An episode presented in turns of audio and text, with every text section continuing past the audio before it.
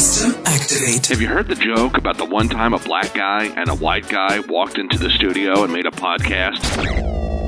The podcast of Omaha, Nebraska, with hosts Elliot W. Harris and Pate Smith. This is a black guy and a white guy walked into the studio. System activated.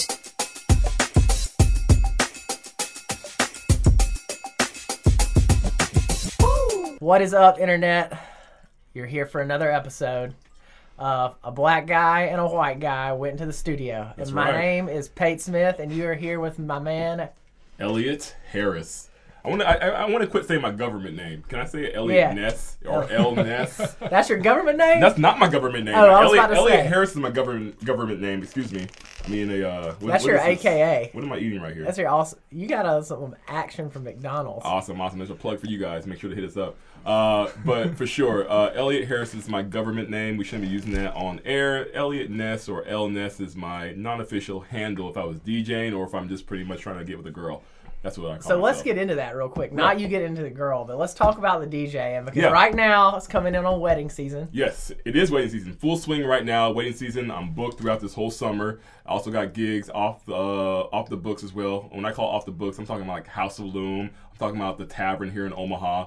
Um, Some big co- events. Yeah, Man's big- Elliot's got some big Ripstock, events. Ripstock hosting Ripstock coming down July 2nd. Uh, that's going to be up in uh, Millard, so that's a big deal. So definitely, if you love ribs and you love a, a black guy who hosts a bunch of other people around, yeah, just come, just come to Rib Fest. All right, it's I'm, pretty, gonna- I'm gonna tell you pretty this right now. If we were in Alabama and it was something called Rib Fest and a black person was uh, hosting it, there would be a march. Yeah, there we There would are. be a march, Be like, quick. Yeah, I got you on that. Okay, so today we have two awesome gentlemen, um, two people that I know well. I want Elliot to get to know well that has some really incredible stories, and that is my man Tim Persillo Hey guys, thanks for having me on. and Marc Cruz. How you guys doing? And both of these guys are recon Marines, and I'm not even sure what that really means. Doesn't matter. They look like Marines. Like literally. I'm like when they came in the door, I'm like, hey guys, thanks for working out, assholes. Like, damn, I didn't even like do two push ups this morning. What the hell? Uh, th- They came in here just looking like they're about to, you know, assemble a bridge Pretty over much. a, over a river You're right. while while sniping people. Right, right. So um, That's basically what. th- that's what they do every day. like, I feel like I'm in Call of Duty right now with the, all you guys up in here. Let's go. So what? So tell us what is a recon marine? Well, okay, so reconnaissance is uh, it's an MOS, so military occupational specialty. So it's basically just a fancy word for saying what your specific job is in the military. So our specific job, reconnaissance marine, it's a specialized school where we focus on combat operations, um, also working behind enemy lines, mostly focusing on gathering information so that the battalions can decipher it and make intelligence out of it, and then you'll have large scale operations down the road. Basically, the history of it came from the Raiders back in World War II, and uh, they were initially amphibious, so we're technically amphibious reconnaissance marines is our the full title of it, and um, it's just because of a lot of the operations that we would do would be preparing um, invasion sites like beach landings and stuff like that. So, and uh, through the years, it's evolved into kind of this whole new um, kind of unit that we uh, are now today. So. So are you guys? You guys are no longer enlisted, right? Well, well, well, active duty's done um, for both of us, but I just got back into the reserves. Uh, so yes and no, I guess. So let's talk about that. How did you guys end up in, you know, this path? Like, obviously, you joined the Marine Corps for whatever reason, but what brought you, you know, to becoming a recon Marine? And like, how many people are recon Marines? And kind of explain that whole process because I'm like, I, that's something I'm really interested. in. right. As I as I am as I am as well. Go ahead. So um, the recon community is very small. There's only three battalions, active duty battalions. There's one in Okinawa, Japan. That's third uh, reconnaissance battalion. Then you have the one in California, which is first reconnaissance battalion, and then you have um, the one in uh, Camp Lejeune in North Carolina, Okay. and that's second recon. So that's the one that me and Tim were at. Um, and within each one of those, you have uh, three different companies. Companies are pretty small, so those are the divisions. And then um, within each one, you have the Alpha Bravo and Charlie companies. And then um, that's where me and Tim are linked. We were in the same company in So how many Second people recon. are recon Marines? So you look across the board, like average amount of they, they call them operators, Uh-huh. just like uh, you know Navy SEALs called called operators and stuff. But the average amount of recon operators probably around two thousand active duty guys. Mm-hmm. Obviously, they have more reserve, and you know the number fluctuates Mm-hmm. as days go on. So So what do you do? Like I don't know. Is this is this classified like day to day? What's a day to day recon Marine do? Don't get me wrong that there are recon marines who have like top secret top secret clearance, um, but the usual Mm-hmm. recon marine has secret clearance. So nothing too crazy. We can't, you know. Yeah. And So what? So what's higher, the top secret or just the secret? The top secret. Top secrets. Right, right. So there's four levels, I think. Like how do you? Okay, so rank those real quick. So you have top secret is the highest. Yeah, top secrets. Um, it's actually pretty difficult to get. Like they'll go and talk to the people that you used to live next to. Like literally, like, Like how 10 how years No, ago. Had years ago. So I had that. Yeah, I had that. My buddy Adam was EOD for the Secret Service, Mm-hmm. and so I guess like they came to uh, my house and talked to me. They Yep. talked to my parents. They talked to um, all of Adam's teachers. They like went and got his high school record. I mean, it was pretty. It was Oh, yeah. pretty intense. Yeah. they'll they'll do credit checks on you. If you have bad credit, you can't get sec- you can't even get secret clearance. well, shit. Well, then I'm out. I'm out already. Damn. All right. How about you, Pete? Dude, I, I, I will tell you this right now. I, I had bad credit, uh, or I didn't have credit, and then uh, bought a car and a house, and now I mean they'll like they'll like give me anything. I went to Nebraska Furniture Mart the other day, and they're like, man, they're like, you just start charging up. You got like you know all this all Right. this credit to go, and then other day Visa was like, and I was like, man, this is my credit uh, limits more than we make. There you go. I don't. You can't trust a credit card. You company. cannot. They're there to make money for you, right? Or they're for me. Or If I was about to say, they're making it for Might, might make you. I mean, they're making it off of you. Excuse Yeah. me. Yeah, I I'll was say about that to back. say- I apologize. They're making. They're trying to make it seem like, hey, we're in your favor. I need we're your here to card. make it. Yeah, my card. They're making it for me. You, you don't know that part yet. But nonetheless, my car can't get me into the Marines where you guys are at. I can't get like top secret clearance where you guys are at right now. So top secret being the highest, and then go down from that point. You have a secret, obviously, top secret, secret, and then you just have Then there's classified and declassified is the lowest. uh, yeah. I would have been on declassified. What do you do? What is it? What What is a declassified mission? They're like, "Hey, Marc, we're gonna need you to go get some uh, screws our- from the hardware store." None of the stuff that we're we're doing is any of that higher level stuff. Okay. Um, but kind of the uh, the ones that you guys are talking about, like the top secret ones, those are like the ones that like you know you're hearing about Osama bin Laden and stuff like that. oh, I got Right. you. After the fact, right? After the fact, After the fact. What would clear? What would like making a beach ready be like? What does that entail? You mentioned that earlier. That would be that would be pretty classified because it's operational security. So you definitely don't want to let people know that you're going to be landing on a beach anytime soon. Gotcha. if you're going to be invading somewhere. So that's where our job comes in. We still do this today in training at um, it's called uh, BRC, uh, Basic Reconnaissance Course out in uh, California. Basically, what we learn how to do is how to come in on zodiacs in the middle of the night. We kind of map out the beaches, get them ready, see where the best spot to like have a bunch of um, what do they call Tim? The uh, Like other other forces come. In. Yeah, the basically, amphibious raiders come in and um, kind of land on the beach and just deploy a bunch of forces and stuff like that. So So what? How do you train for this? Because obviously, not every person can come in on a vehicle during the night, prepare a beach, and then like, all right, guys, in the morning everybody comes in. I guess there's like s- specific training. I mean, how did you guys get selected for this? Or were they just like, all right, if you want to be a recon marine, you know, like this recon marines this way, everybody else over here. Like, what? What was that like? How did you get selected? well, I mean, You be going left or right. Which one do you want to do? yeah. Well, I mean, so basically, when you go into the Marine Corps, uh, you're selecting a specific job. If you don't make the cut, um, you can't become a reconnaissance marine. So, Marc and I chose to be recon marines from the get go. That's what we wanted to be. But as we were going through training, if we didn't pass, you know, certain tests or failed in the pool when they were drowning us, stuff like that, we wouldn't have become recon marines. So, Drowning. Let, let's go into that. What is that I. I say that I say that loosely. It's just because you swallow a lot of water, so mm-hmm. they want you to be comfortable in the water. So they're going to put you in the most stressful situations that you can imagine in a pool, because when you're out in the ocean, you know, miles away from any help, it's only you and your buddy to save each other. So you got to be able to survive in that environment and be calm in that environment. so what they do is they take you and they put you in the pool every single day, and they get you comfortable in being uncomfortable. Basically, uh, the basic reconnaissance course that we went through, one of our instructors told us you don't really learn a lot there. Um, what you do learn is he's, this is you know what he would say is um, we're just taking your comfort zone from being this big to being triple the size of that.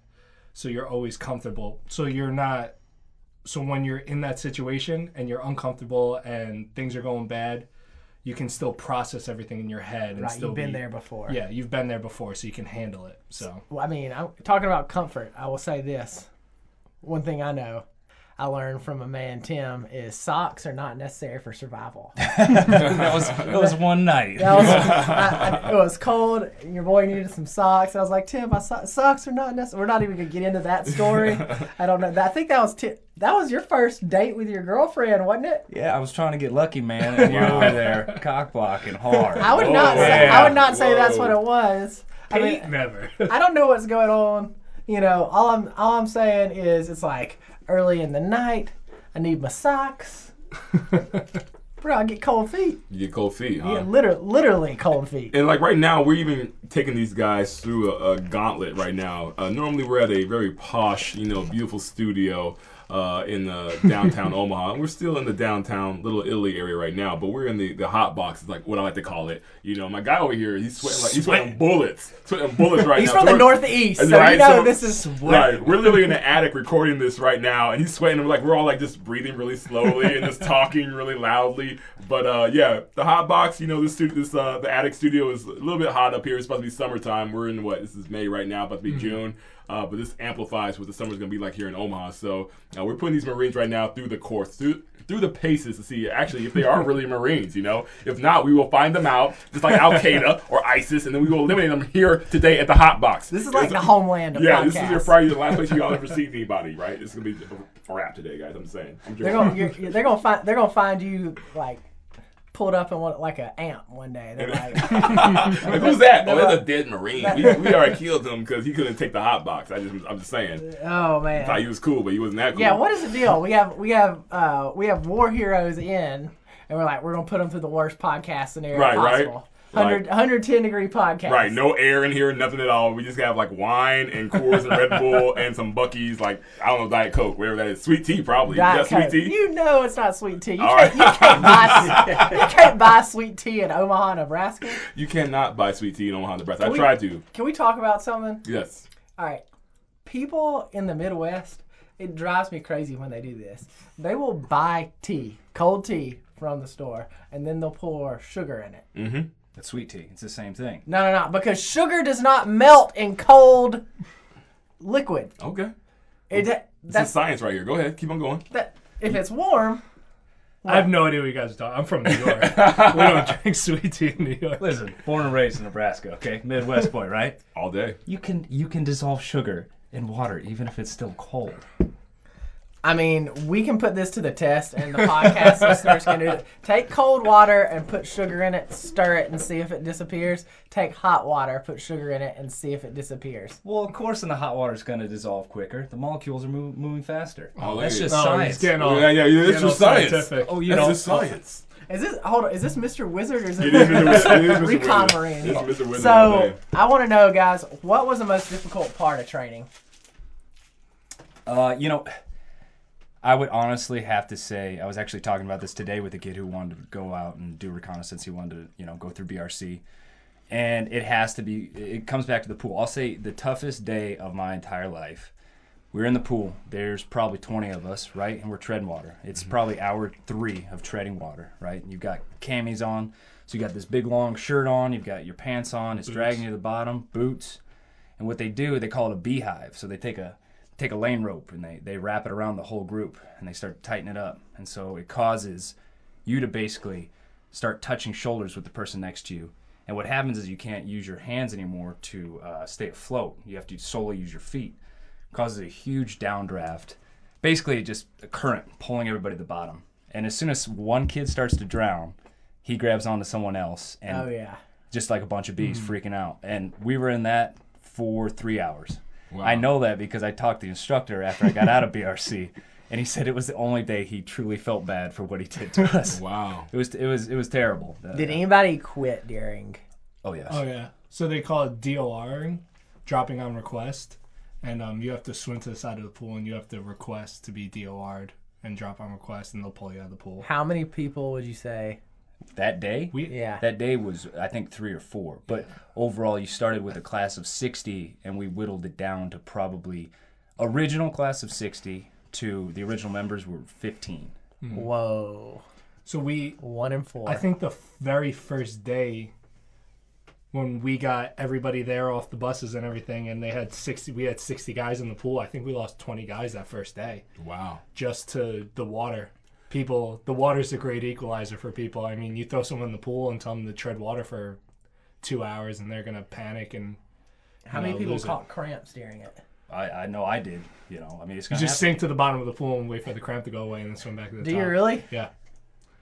So what happens if the cramp doesn't go away? Then you die. then you die. Those people are not here. So we- okay? we, want so- the survivors here today on the show. Okay. So what we used to do is, uh, in the beehive, if you're, you know, you're getting pummeled up there because everybody's so close, we kind of figured out if you kind of sink, take a big breath and sink down, and you can sit on the bottom for a couple minutes, and it sounds weird, but kind of relax and catch Oh, your yeah. breath down there because you're not getting pummeled anymore.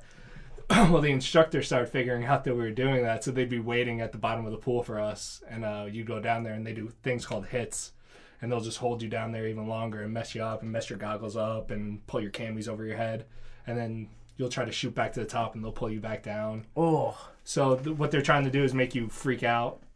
And uh, then we kind of learned if you just relax and go limp in their arms, they'll just kind of let you go and float back to the top, and then you can escape from them. So Just don't fight it. yeah, Don't just, fight it. just whatever you do, don't fight them. dead because you almost already dead. So I mean, just play it. Just act like you are. I mean, so let's let's go into you know you guys. How long does training take? By the way, For what? School. I mean, So we joined the Marine Corps in. Tim joined on the West Coast. I joined on the East Coast. But you go to boot camp, which is three months, and then you go to Infantry Training Battalion (ITB), and that's what two months. what do you do there? shoot guns. You I learn like to be, that one. You learn to be an infantryman. Um, so basically, uh, if you're just going to be like a regular grunt, you're going to go to infantry training battalion.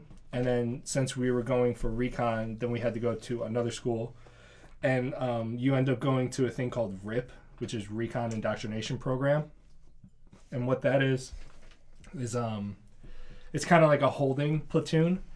You're waiting for a recon class to pick up. And then RIP is kind of worse than the actual course because there could be no end to that program. You could be there for, we knew guys who were there for like four months and they just go to the pool every single day and get tortured.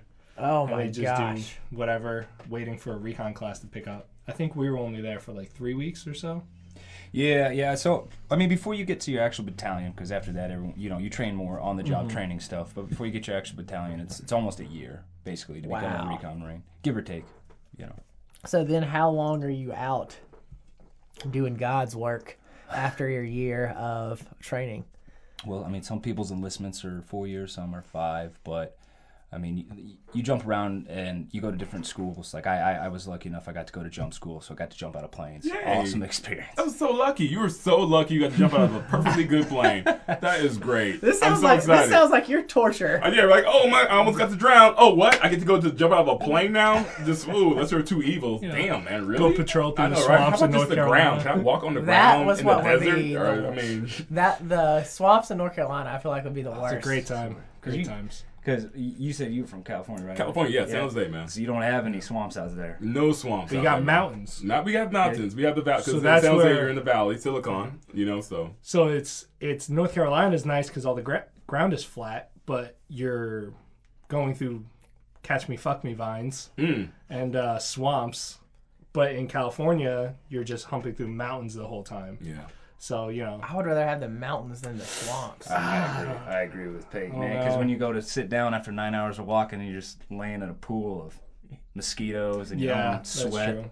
Eh, that and like, ugh, the It really swamp just has a lot of rough stuff, and it's like mm-hmm. you never know how deep it is. It's Oh, like yeah. you know, knee, knee, knee, knee, knee. Whoop! Gone. Yep, Yeah. yeah. way down. Yeah, And so we're that stinks. we're out there carrying normal patrol ruck is like 80 to 90 pounds just in your bag and then you have a vest on that's normally about 55 pounds of body armor Oh my gosh. and then that's like 145 pounds, right? yeah, right? and then you well, and then that's ammo on top of that, and then your gun and everything like that. So it So gets it like gets pretty 200 heavy. pounds of extra.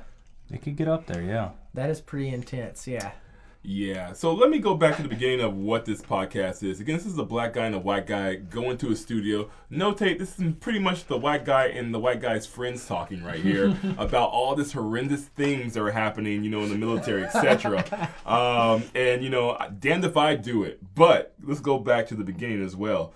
Um, what put you out there to the point where you said this is what you wanted to do. Okay.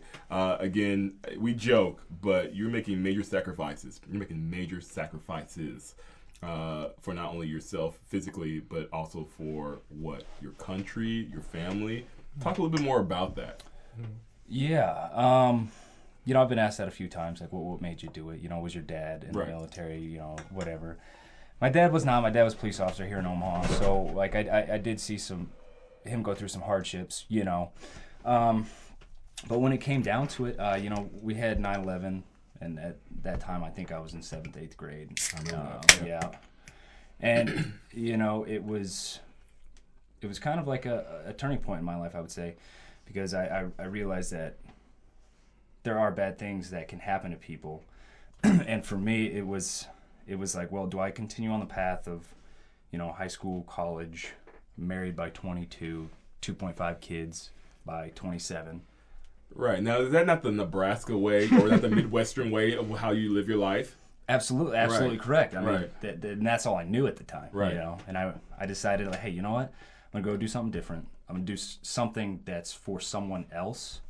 You know, albeit yes, it's it's military, so some people view that as bad, but you're still doing something for you know your country. I mean, you could do the Peace Corps, you could do whatever, but instead of for selfish reasons, you know, I, I, I hate to say college is selfish, but trying to better yourself, you know, No, make more money. I mean, I'll tell you, I didn't go to college for anybody else. I mean, But- that's why you go. It's right? not a bad thing, and I'm, I'm Yeah. definitely not like cutting anybody down for that. I just don't think I was mature enough. I know it's ironic, you know, like, No, go you're off and fight a war. I, I just didn't think I was mature enough to make a decision on what I wanted to do Mm-hmm. for the rest of my life at that age. You know, I'm I'm 26 now, and I still, you know, I still don't know what I want to do. Yeah, you know, I mean, last year I was in the Philippines on a TV show. This year I'm working for a tactical company, so I'm bouncing around trying to figure out Let's get into both of those because I don't know if Elliot knows. I think these this is really you know interesting content. So tell us about what you did being on the show and the baby baby elephants, or was it elephants or rhinoceros? it was rhinos. Okay, baby miniature rhinos. Right. Let's hear, it up a notch. It's let's hear about rhinos, these elephants. rhinos. well, okay, so I've been uh, done with active duty for a couple years. Got a call from a buddy who's working in D.C. for a senator that writes permits for this this this show, and the the owners of the show, the EPs, the executive producers, are down in New Zealand, and he's like, "Oh, you want you know we want Marines to come on the show." My buddy's like, "All right, got the perfect guy for you." He calls me up, Tim. Do you want to go to the Philippines and hunt down poachers? Right. I'm not much of a conservationist, you know, um, but it was winter in Nebraska, so it was probably like what five degrees outside. Pretty much. you know, I was going to school, but like I said before, I didn't know exactly what I wanted to do with my life. So I decided, hey, let's go give it a shot. Why not? You know, I, I never want to be that person that that looked back and said like, what if? Right. You know. Yeah. So there, there I am. You know, two months later, uh, on a plane out to the Philippines to work with uh, three other special forces guys. You had Philip, uh, who was a Navy SEAL. You had Stefan, who was a French special forces, and uh, Matt, who was another Marine. Cool. And uh, basically, what we did was uh, anything from vessel interdiction um, in the South China Sea, you know, boarding Vietnamese ships looking for illegal um, trade. But I mean, it wasn't like drugs or anything like that. But it was animals that they're trading illegally. Right. To uh, trekking through the Sumatran jungle looking for baby rhinos. Uh, but it was four months, and uh, we filmed basically every day. And it was tough, you know, seven days on, one day off is what they give us, but uh, an amazing experience. I got to see a lot of things and do a lot of stuff that a lot of people haven't been able to do. Did you did you ever like yell out, "Sir, put down the baby rhino"? Was that ever? Did that ever? like, did you ever draw a gun on somebody? You were like, "You're gonna put that," you know? that that was the, that was the hardest part I would say for me was I, I went from you know, fighting overseas in Afghanistan with, you know, my brothers like Marc and, you know, guys I've been with for four years to this new team, and I had to trust them. And the worst part was we were doing dangerous stuff, but we didn't have any guns. Oh, you have no guns. What? back, back, back up. All right, so you went, you went to these exotic places to hunt down poachers who have weapons, who have guns, or whatever you want to call it, and you didn't have anything. What do you have? A bullhorn? What? What? How are you frightening these individuals with animals who are very rare and very expensive? Tim would just all up and flex a lot. just flex. Yeah, Elliot, the way the way you say it makes me sound a little dumb. It does. I mean, I'm just saying. I'm just saying. I'm like, dude, you just said you don't have weapons. I mean, that, that's America way. I say you heard I said it too. America. That's the America way to have guns.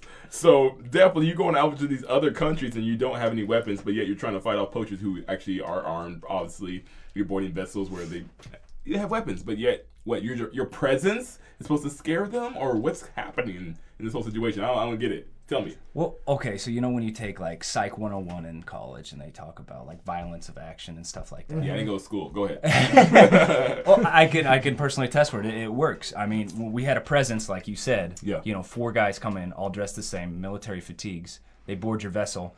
There's 18 of you with knives compared to the four of these military members with nothing except we had one taser. But Who had the taser? uh, the lucky there was a camera guy that we gave the taser. You got you got a taser to the camera guy. A, a camera guy. If any of us get killed, tase somebody. You know what I'm saying? If someone gets stabbed, tase somebody. You know, drop like the camera and the tase. least skilled person. Right. You give him the. ta- I mean, You have flashlights. We we have flashlight. I mean, we gave, we Well, you gave got the- like glorified mall cops in like in like the Philippines. that would be a better show. You know what I'm saying? Mall, cops in the- versus poachers. I could sell that Yes, right now. Yes, yes. We'll get sponsors for that shit all day. You know what I'm saying? H and M, you know, Macy's, you know, it'd be, they'd be flooding the white guy, the black guy, and the white guy show all day. But um, so your camera guy had the tasers, uh, and you guys didn't have nothing, so you had your voices, right? And you had your like your cool, you're like big Brody white guys, and you're like, oh shit, put the rhino down, I'll fuck you up. What? I mean, is that was happening or what? Well, you know, we uh, we found out it was a Vietnamese ship and we were pulling up on our little Zodiac. Like Okay. I said, there, there was four of us. There there was a camera guy, so it was five. Whatever Right. you want to call it. Camera. Right. But we got on board. Eighteen of them. They were all, excuse me, they were all um, cutting fish. You know, because that's what they do. They're fishermen. Yeah. Right. Well, we've done VBS vessel board search and seizure missions before, so we knew the protocols. What you had to do is separate the captain from the crew, find the first mate, separate him. Because if you cut the head off of him, then really all you have is a group of people who are working solely for a wage. They don't really care about the ship. Right. So that's what we did right away. We, you know, we got on board. We, uh, you know, made our presence known. Found the captain. Found the first mate. Separated them. Handcuffed them. And then basically from there, it, it's just talking them with talking to them with hand gestures because I, I don't know Vietnamese. so- Do you have the fucking baby rhino? or an elephant or elephant tusk? Illegal. Bad motherfucker. Bad. Shark we are Americans. fins. yeah, Mark Shark fins. We are the cameraman has a taser. he will fuck you up on site. You know, is that how that goes down? I love it. I want to be um can I get down with the crew? I So wanna what's be down with you guys. interesting is in comparison to like the most dangerous like thing that you guys did uh, or that you did, you know, over there boarding vessels, you know, with no guns. Now you guys both have a pretty interesting job here in Omaha, and that's one thing that definitely I brought you guys on to talk about because I think that's something that you know a majority of the people here in Omaha would be interested in companies uh, as well. Uh, talk about what you guys do now because I think this, you know, in a post 9/11 world is an incredible thing. Marc, you want to go into what you guys are doing? Yeah, so right now we work for a company called 88 Tactical. Uh, we have a new facility opening up in Gretna. The grand opening is going to be July 2nd, right, Tim? Yes. Roughly around there. Um, but right now, uh, our other main facility is out in Tacoma, and uh, basically a lot of the stuff that we do is we teach um, CCW classes. Uh, we teach a class called Active Killer Response Course. There's two different versions in that too. Uh, there's an armed and there's an unarmed version, and uh, that course is actually very popular because in today's world you have things like um, School shootings. Von Von Maur's, Meyer. school Yeah. shootings. You have, um, you know, things like Columbine and stuff like that. Um, my mom's a teach. She taught for 35 years, and she wants to take this course because it's something that teachers need to know. and um, we teach people basically how to barricade classrooms, how to defend themselves in situations like this, uh, whether or not they have weapons on them or don't have weapons on them, how to improvise weapons like fire extinguishers, chairs, stuff like that, how to not be sitting ducks basically in their own office buildings. That is awesome. Let's talk Yeah. about that. Like, give us some, give us some tips. If Elliott and I, you know, we're in the studio downtown, not this place. Not this one. if you, you come into this, we're done. Yeah, it's a wrap. We're I like, I mean, we were like, hey, just like give me the gun. I'll kill myself. You know what I'm saying? Because like literally, I don't want you to just like, yeah, it's we it's just bad try to here. we just try to wait them out because like, oh, it's too hot. They're not gonna come up here.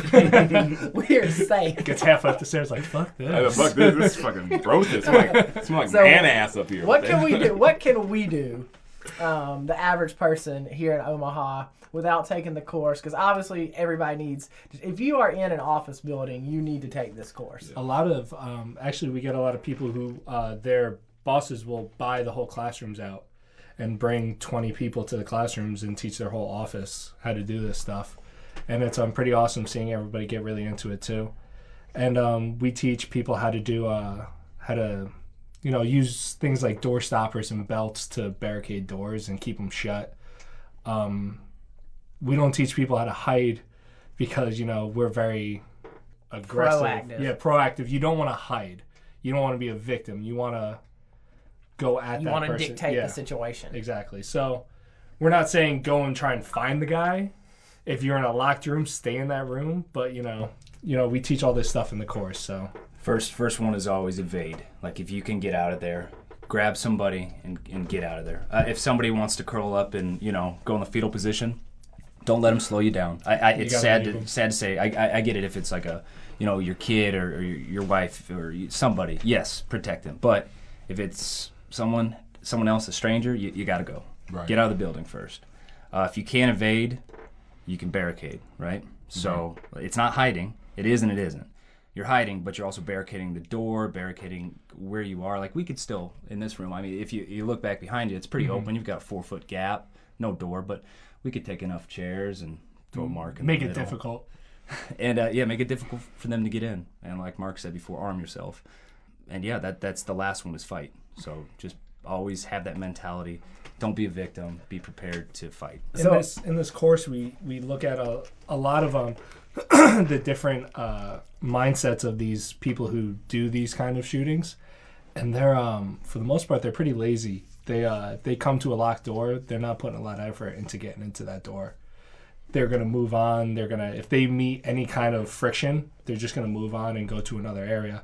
So if you're in that locked door, good for you. You know you just survived that. If someone else doesn't lock their door, barricade it, or take any effort, you know it's unfortunate for them, but they're gonna end up being a victim in that situation.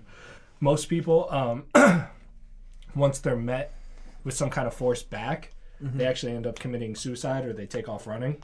Um, and that's why we advocate a lot of people conceal carrying. Because if someone walks into the building and you you don't even have to hit them but if you give them a couple shots in their direction they're going to go away. Because they're not looking for a firefight. They're looking for something that's Easy easy, yeah. target. You know we call them soft targets and um, that's what these people really want is a soft target they want something easy that uh that they're going to be able to just come in and do whatever kind of damage they can do and the the average right now um, is I think it's one person every 15 seconds in an active shooting situation. So you know, situation lasts. I think the average is about eight minutes.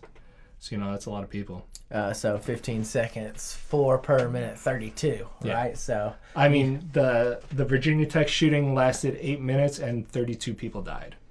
So you know, right there with our average. and these are places where they have barred concealed carry from because it's a school campus. So I'm say I'm get so obviously you guys are big concealed carry advocates. Yeah.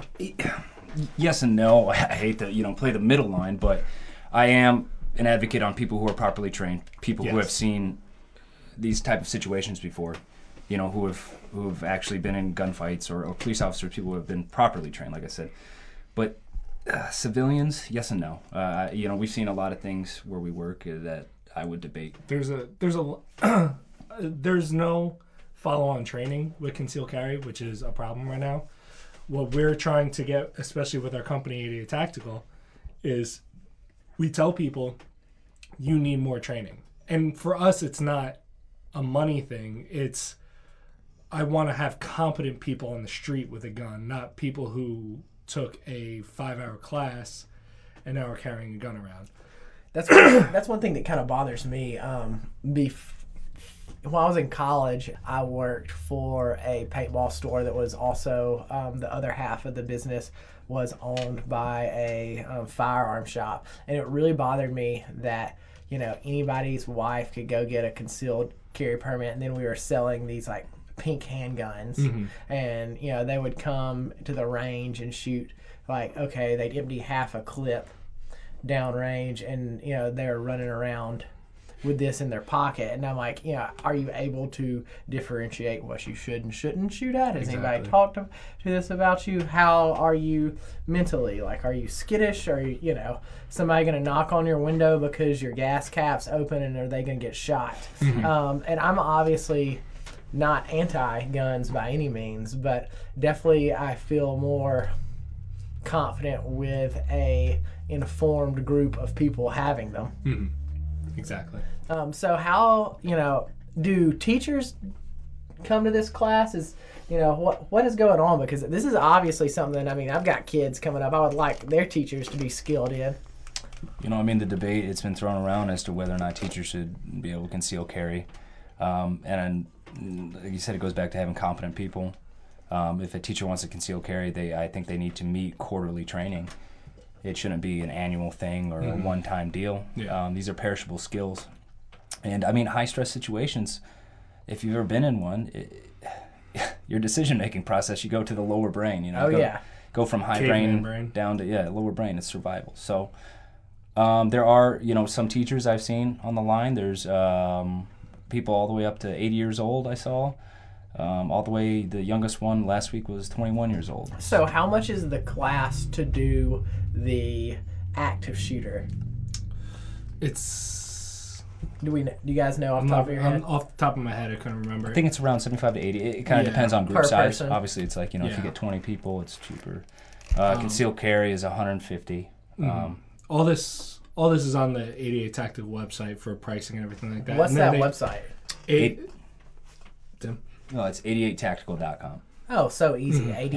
88tactical.com. Yeah. So, you know, if you're listening to this on your phone right now, you can open up that browser, Right. check it out. You literally can book this with these same guys that you're hearing now, Mm-hmm. guys that have uh, gone all over the world, protected us, prepared beaches, and saved baby rhinos with, right. without guns. Without guns. Without They- the cameraman had a taser though. if my th- my thing is like if I'm gonna learn from somebody, I don't want it to be just some like random guy that said, "Hey, I'm gonna open up a gun range." No. I want it to be from a person that is so confident or competent, I should say, confident and competent, right. because you need confidence. You do. if you are boarding a ship without a gun and you're like, "Hey, I'm so skilled that I don't even need a gun," versus these 20 people, Right. I feel pretty safe that this man can shoot, t- teach me how to shoot with a gun. Pretty much. So if you just heard what Pate said, these gentlemen look just like Chuck Norris. Pretty much what he just told you. You No beards. No beards. He just, they just got the physique of Chuck Marc's, Norris. Marc's kind of got a beard. yeah, he kind of got like a little five o'clock going on there, brother. That's more than a five o'clock. yeah, okay, it's a little more than five. That's like a five day. Right. Can't grow any bigger. Right, but he needs to put a man bun to make it more deeper than that. You know what I'm saying, right? All out to Dundee and Benson.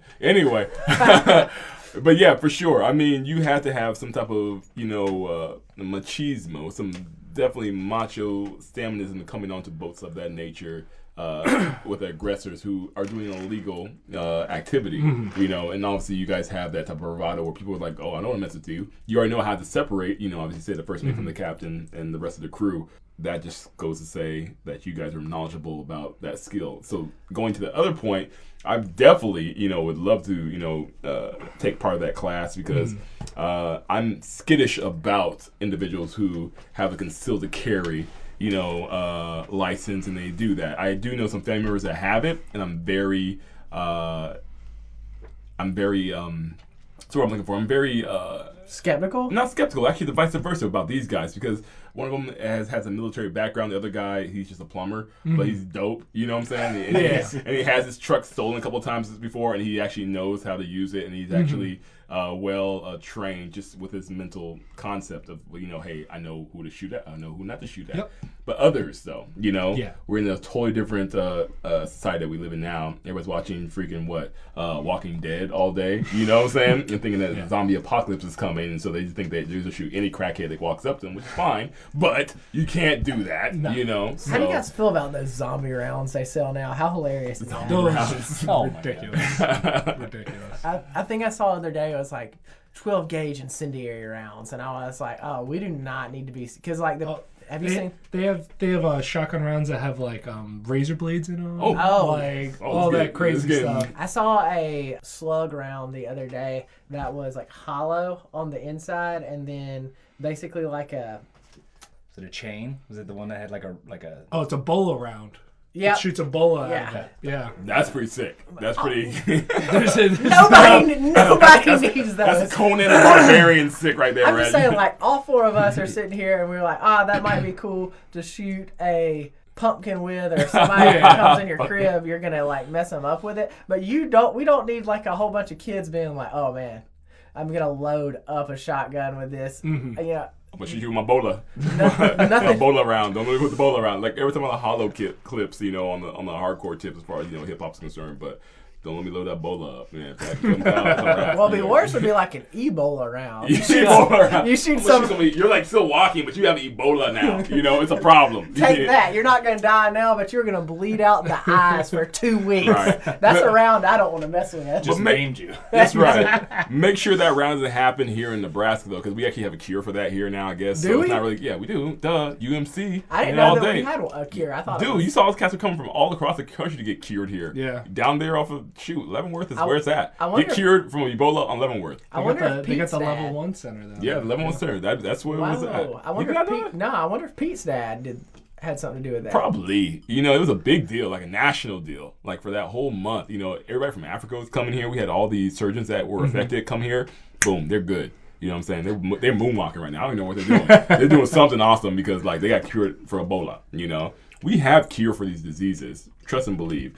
Nobody has the money to get cured for these diseases, though. That's unfortunate. You know, Very and I- unfortunate. I, think you brought up a great point. Like that, why is that not available to mm-hmm. people in other countries? It's Like, available. Do you have the money for that, though? like, well, but why haven't we started helping each other out? We we have this like tribalism aspect where us as Americans we don't want to help out other countries because well, we're Americans. We I mean, take we, care of ourselves. We do a little, but you also have to realize, like, here, this is what I run into all the time. It's the, our question becomes not do we help, but because we do, we do an incredible amount of humanitarian stuff. I mean, that's part of your guys' job, but part of it is also like, where do we help? Because, um, like, I was looking the other day, and one of our biggest struggles in humanitarian aid is just making sure people have water. Clean water. Yeah, um, I saw one cool thing that ha- has been invented is basically like a water wheelbarrow. Have you guys seen that? I have seen that. Yeah. That you know, that where that way people instead of carrying, uh, you know, five gallons a day on top of their head can now carry sixty gallons by rolling it, and it's made apparently life just incredible in these areas. Um, you know where water is scarce, and then I also found interesting that they have created a now a pump that goes in the top of that thing that lasts something like six months and filters out 99% of pathogens. Really? Wow. Yeah. That's very cool. I want to say Bill Gates had something to do with that. Probably Filter. did. Probably Probably, did, did. yeah. Probably did. Bill Gates all day. I mean, that's, uh, you know, people here loved. I wonder what, you know, one thing, what does Warren Buffett do humanitarian wise? Because I'm sure he gives he gives away like half his money. I think. You know, uh, someone told me that he would be the richest man on the planet, but he's given away so much of his wealth to humanitarian causes that he's just. I think I think just speaking on that notation, and it's not to be funny or anything of that nature, but I mean he would be the prince of his generation, right? I mean, because Prince, you know, through his contributions, he has given away a lot as well.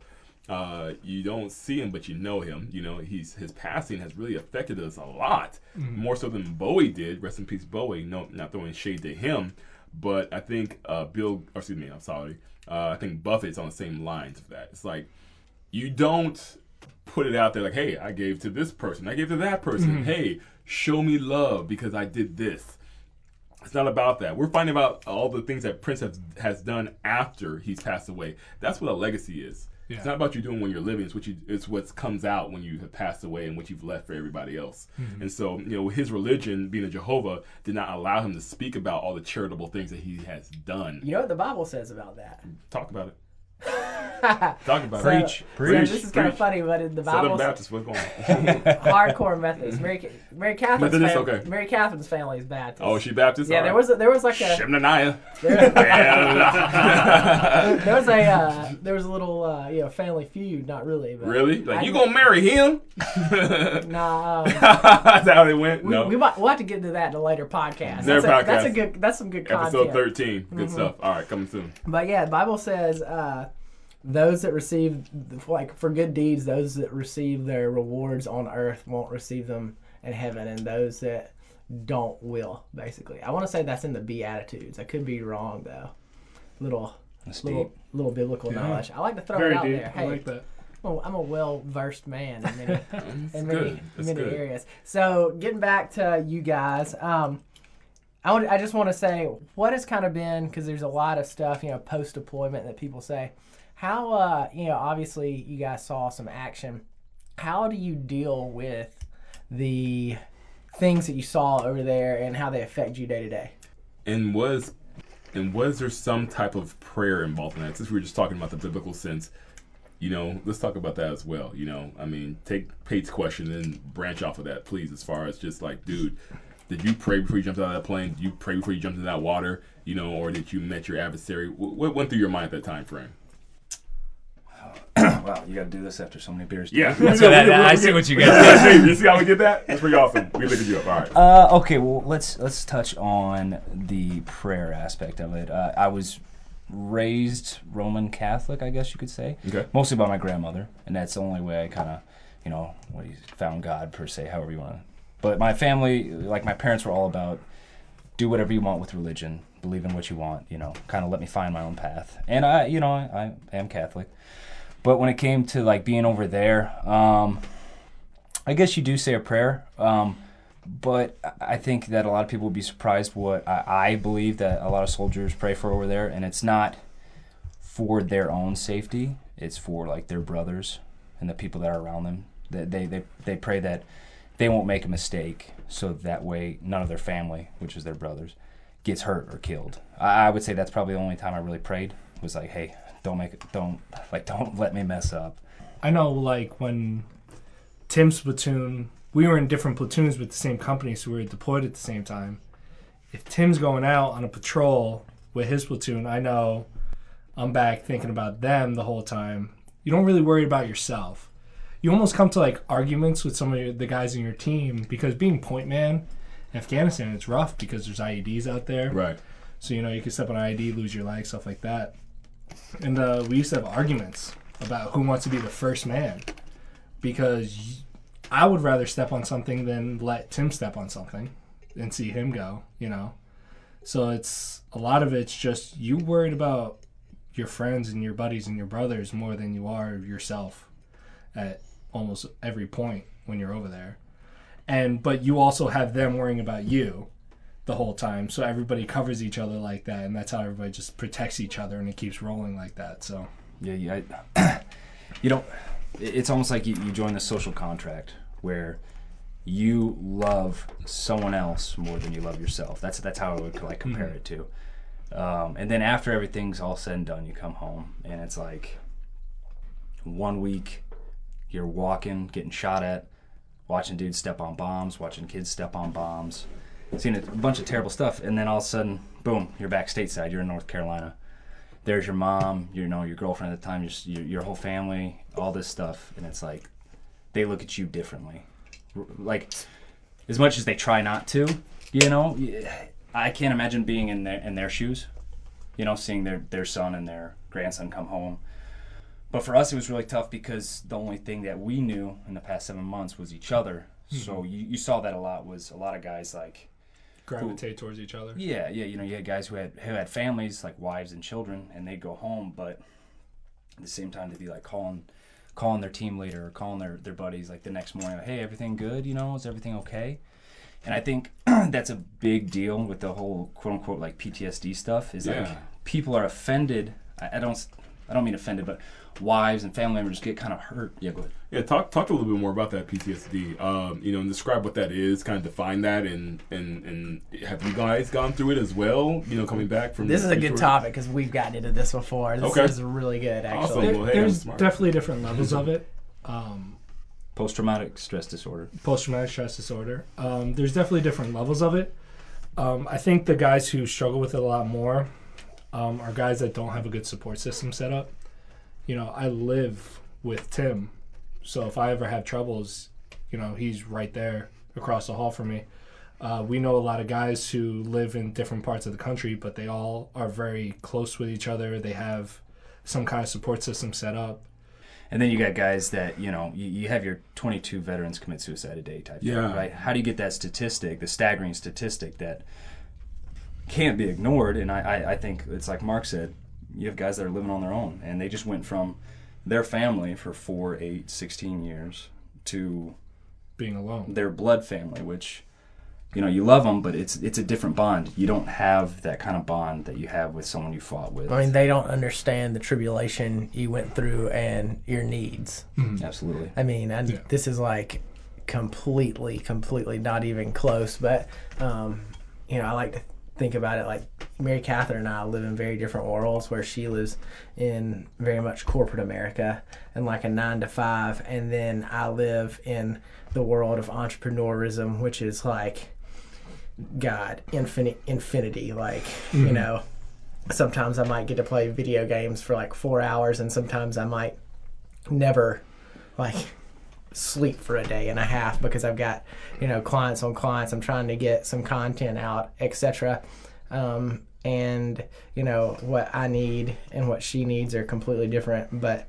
Um, you know, it's like, you know, I have people like Elliott who I can be like, hey, this is going on. Um, you know, and he understands. But I could definitely see like you multiply that stress by um, the fact of you losing a life, not just you know of a financial or I'm working real hard, but oh, I've put myself through harder stress than I've ever put myself through through you know being basically tortured in a pool by these people to keep my job. And then um, you go out and you're basically living every day to keep the people around you alive. Then all of a sudden it's like oh i'm shot back into real life with people Shopping at.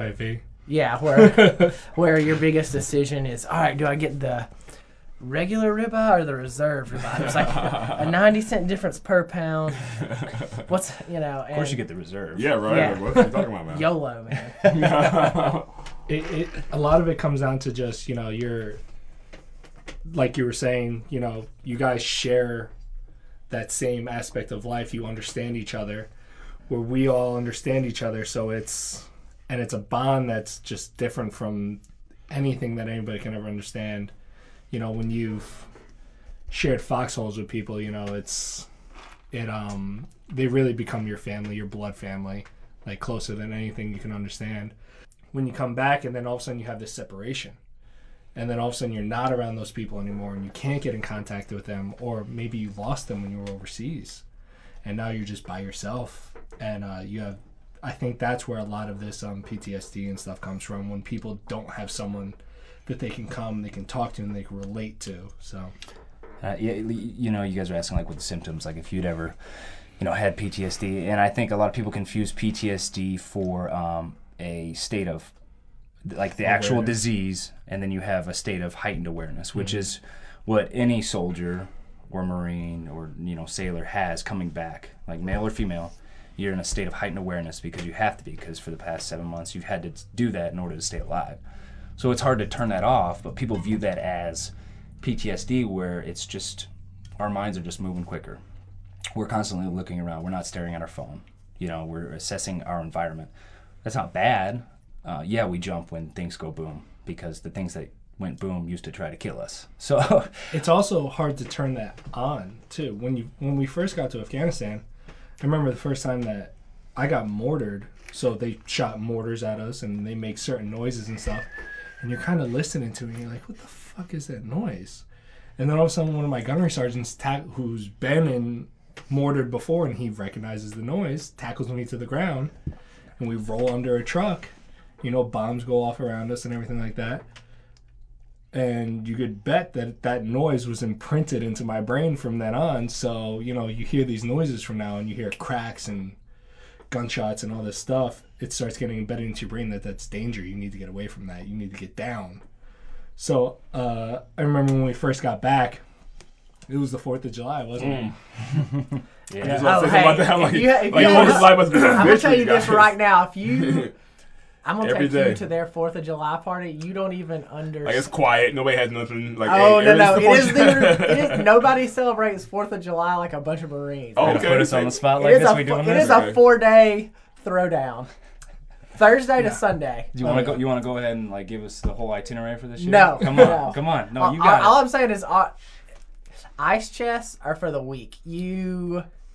Dr- Kiddie pools or what are you talking about? no, no, no. Okay. Kiddie pool, Jacuzzi. do- kiddie pool doesn't keep it insulated. Oh, No, no, no, you but can't. You got to you drain a jacuzzi, 200 pounds of ice, Yep.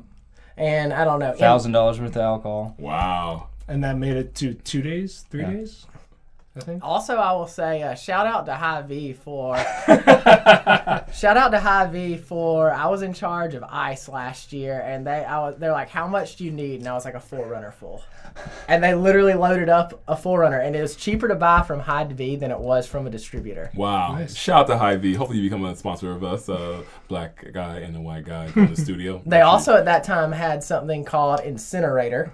Do you remember this? Oh, don't. Terrible. This? Um, It burned and- your skin, by the way. yeah, and so um, we won't say how why there was alcohol on people's skin, and won't, won't go into won't go into that entire You- you wanna tell that story? I don't I don't know. Maybe if somebody's mom did do a body shot. Somebody's mom, like people were taking body shots. I don't I don't remember that portion. Um, I don't know, but yeah, uh, incinerator burns your skin. So, but it's four dollars a bottle. Boom. Four dollars a bottle. Four dollars a bottle to burn your skin. Nothing better than that. Well, my question is, what's it? that. What does it do to your insides? Ooh. Oh, I couldn't even imagine. Ooh. Turn to Beetlejuice. But yeah, nobody celebrates Fourth of July like like these guys. Two story beer funnel. Two-story beer funnel, That slip wasn't- and flip. That was my engineering. I am Slip and saying. flip. That was you. Yeah. You, you know what? I, I was actually, I was thinking you were gonna let us down on that. The You two- did not disappoint. the disappoint. two-story- Story beer funnel. When when was a good I, when I said to myself, I was like, you know what? It's a bunch of Marines. I was like, I have to bring value to this get together.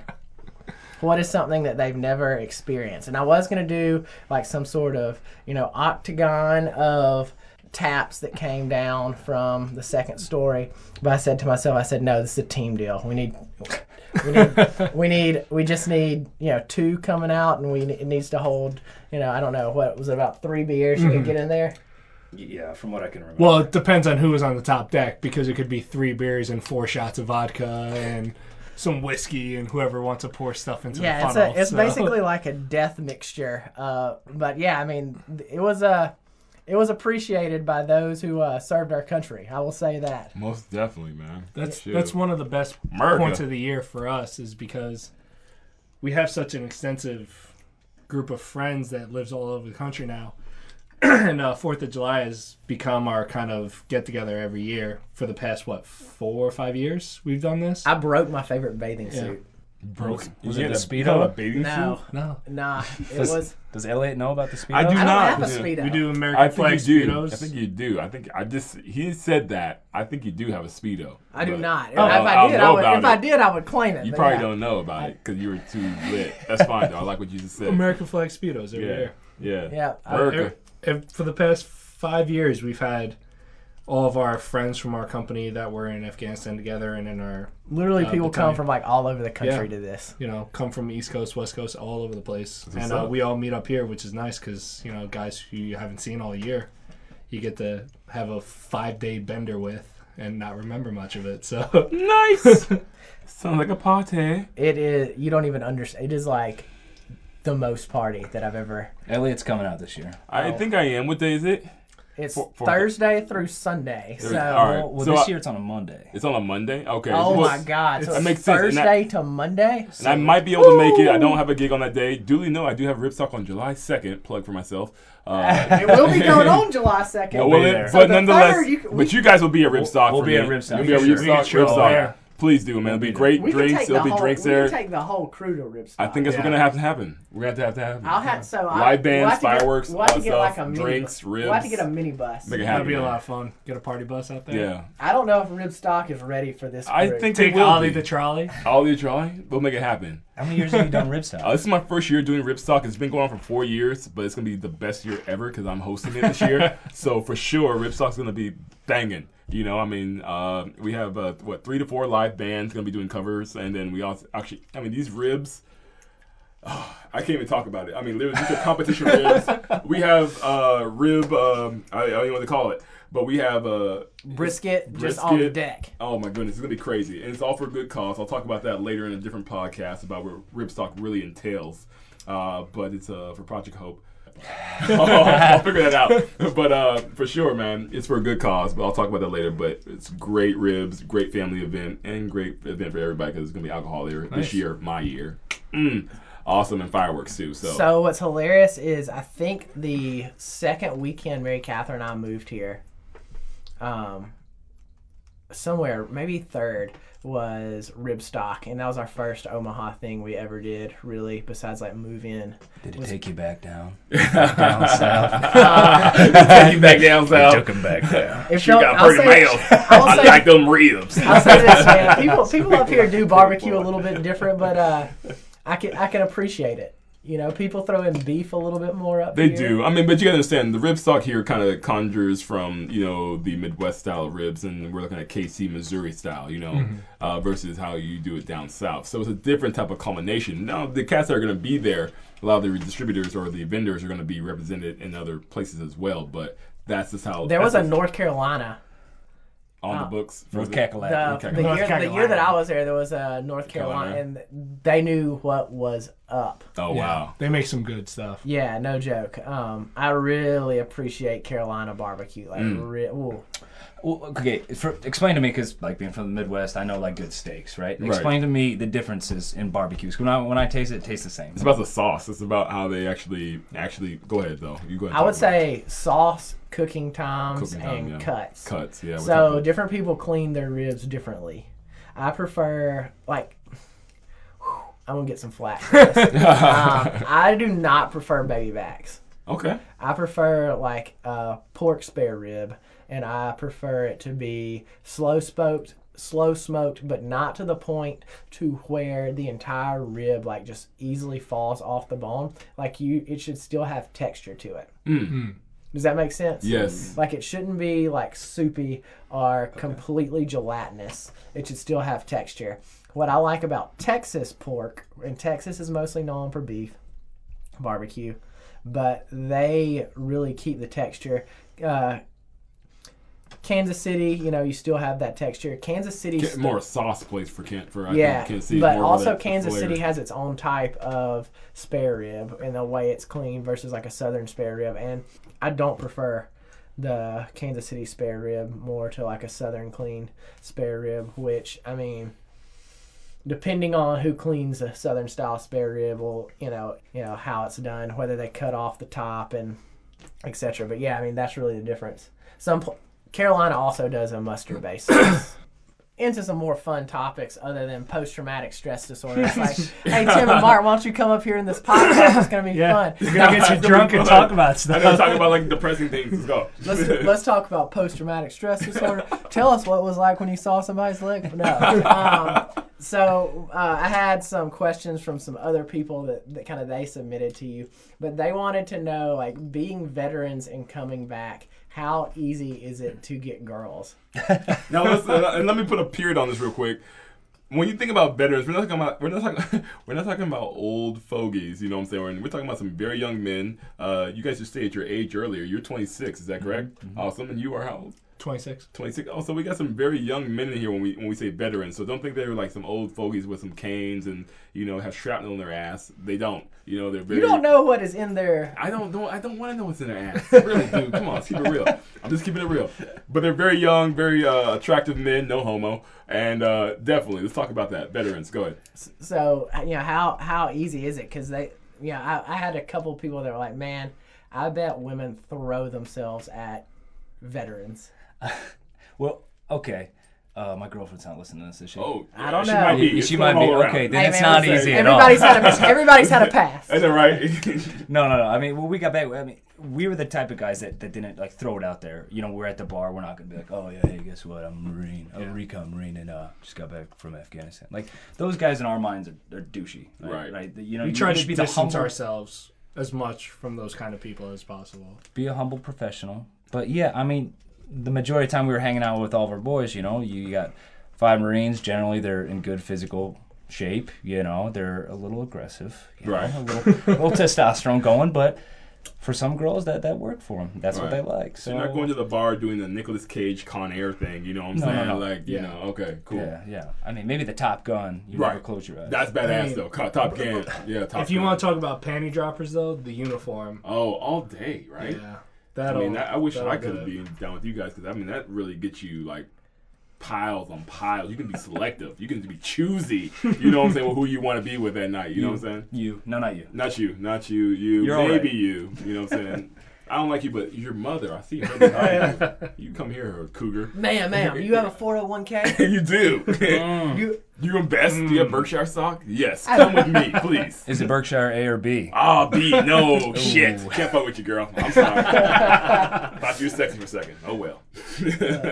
so um so I've and another kind of like piggybacking on that um I will say there's like not many people I judge really harshly but the people who never served that um ha- do like the whole fake have you seen that like the fake Oh, it's- Marines Stolen You're talking Valor? about Stolen Valor Act. yeah oh snap. that drives It's a federal offense. It That- is. I yeah. love that movie though. but- That drives me up the like. I don't get. I was particularly my favorite. I guess like stolen valor thing was like a guy and he was wearing like. Um, he was dressed as an army vet, but he had different type of pins on, and then he also had like really long hair with a ponytail.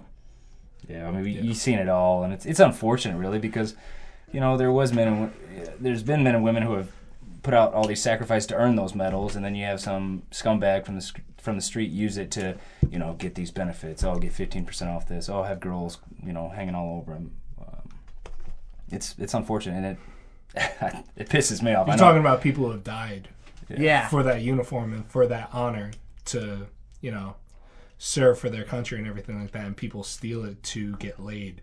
That's, and it's, uh, that's or get like pathetic. That was fifteen pathetic. percent off a sandwich. right? Or, I the, mean- or into the movies on discount. Yeah. Yeah. So it's um, stuff like that. It's, it's very infuriating when uh, God, you I- hear stories yeah. about that. It drives me up the wall. Um, so what do uh, what has been the best discount or like hookup you've ever gotten?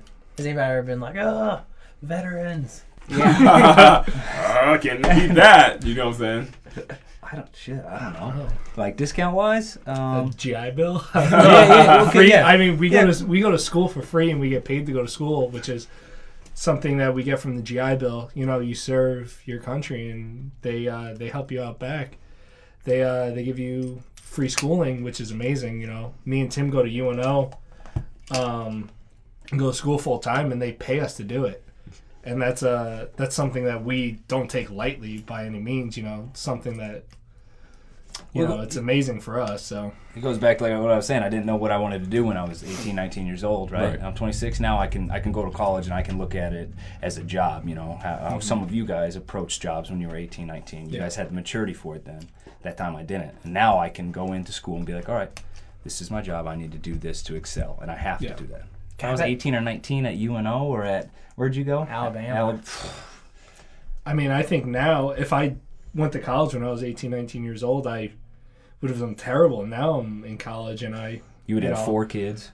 yeah, if it had been, I'd probably be dead in a distance. um, you know, and I take it much more seriously because of the fact that I understand how big of a deal it is to, you know, have a college degree and do that kind of thing. I So bet the UNO shorties are all about you guys. Like trying to get you for some study groups. Well, me, I look like I'm 18, as you guys know. Pretty, yeah, So you, they, you look they're pretty young. most man. people are afraid of me. Marc is, Most people don't talk. You're all talk to me. tatted up. You got sleeves. You know what I'm saying? Yeah.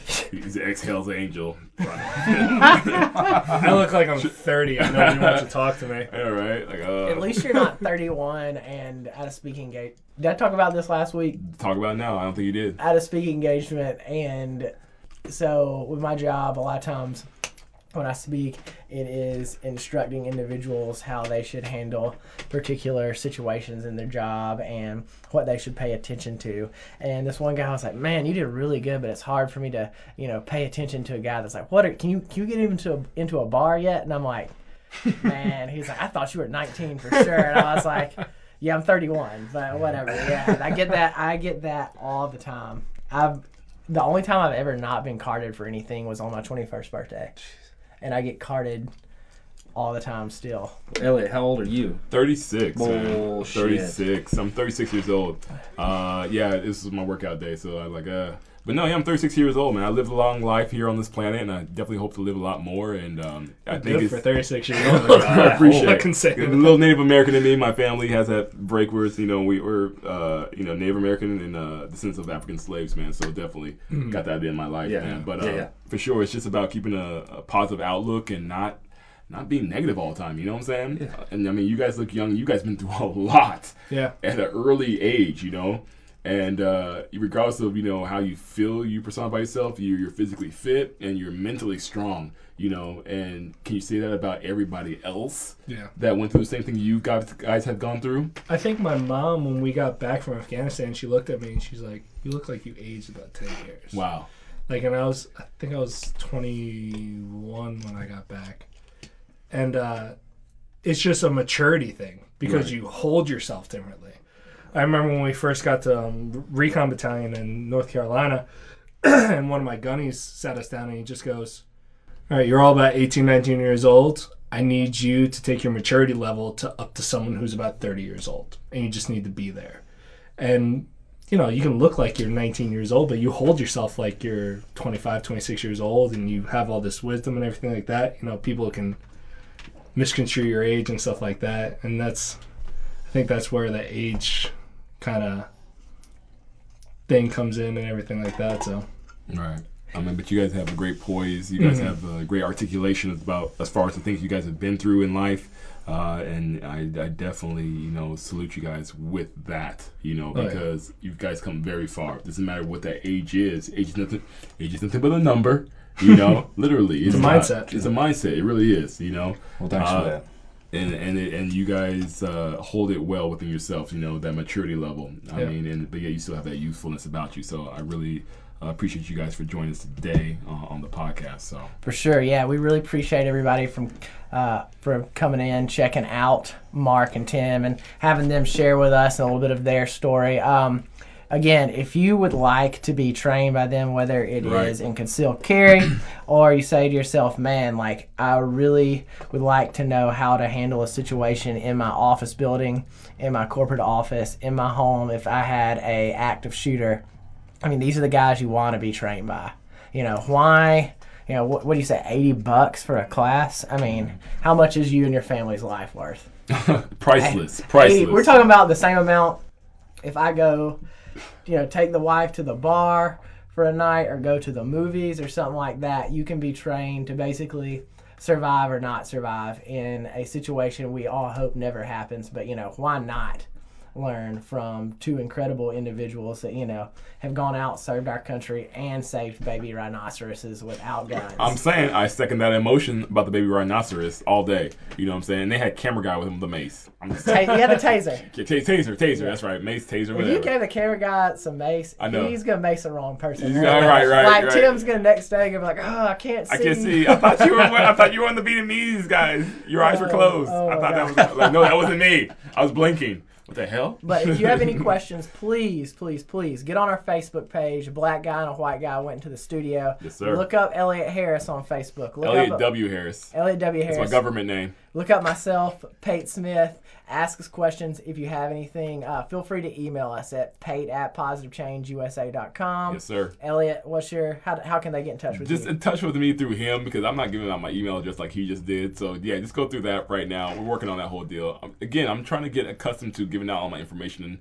um, very social media. Uh, what, what's it? What's it Not called? savvy. Uh, not sa- You heard I was 36 years old, so I'm yeah, I'm savvy, but I'm not savvy enough to give out that part. It's coming next podcast though. I'm gonna have everything built up on that. I'm gonna have the webpage built up as well. Beast Life Knowledge for sure. Big shout out to Make Believe always. You know, recording. That's Uh, why we're here today. Always, you know, Make Make Believe Records, uh, recording, uh, Make Believe Studios, and uh, Make Believe New Media. We're a conglomerate, blowing up in 2016, so we're doing big things. Got new albums dropping. New albums dropping, La Maga. Definitely look out for that. We're gonna be playing some of that stuff uh, during our podcast as well. Uh, along I will say that La Maga album I was at when it dropped. the listening party. Yes, listening Yeah. party.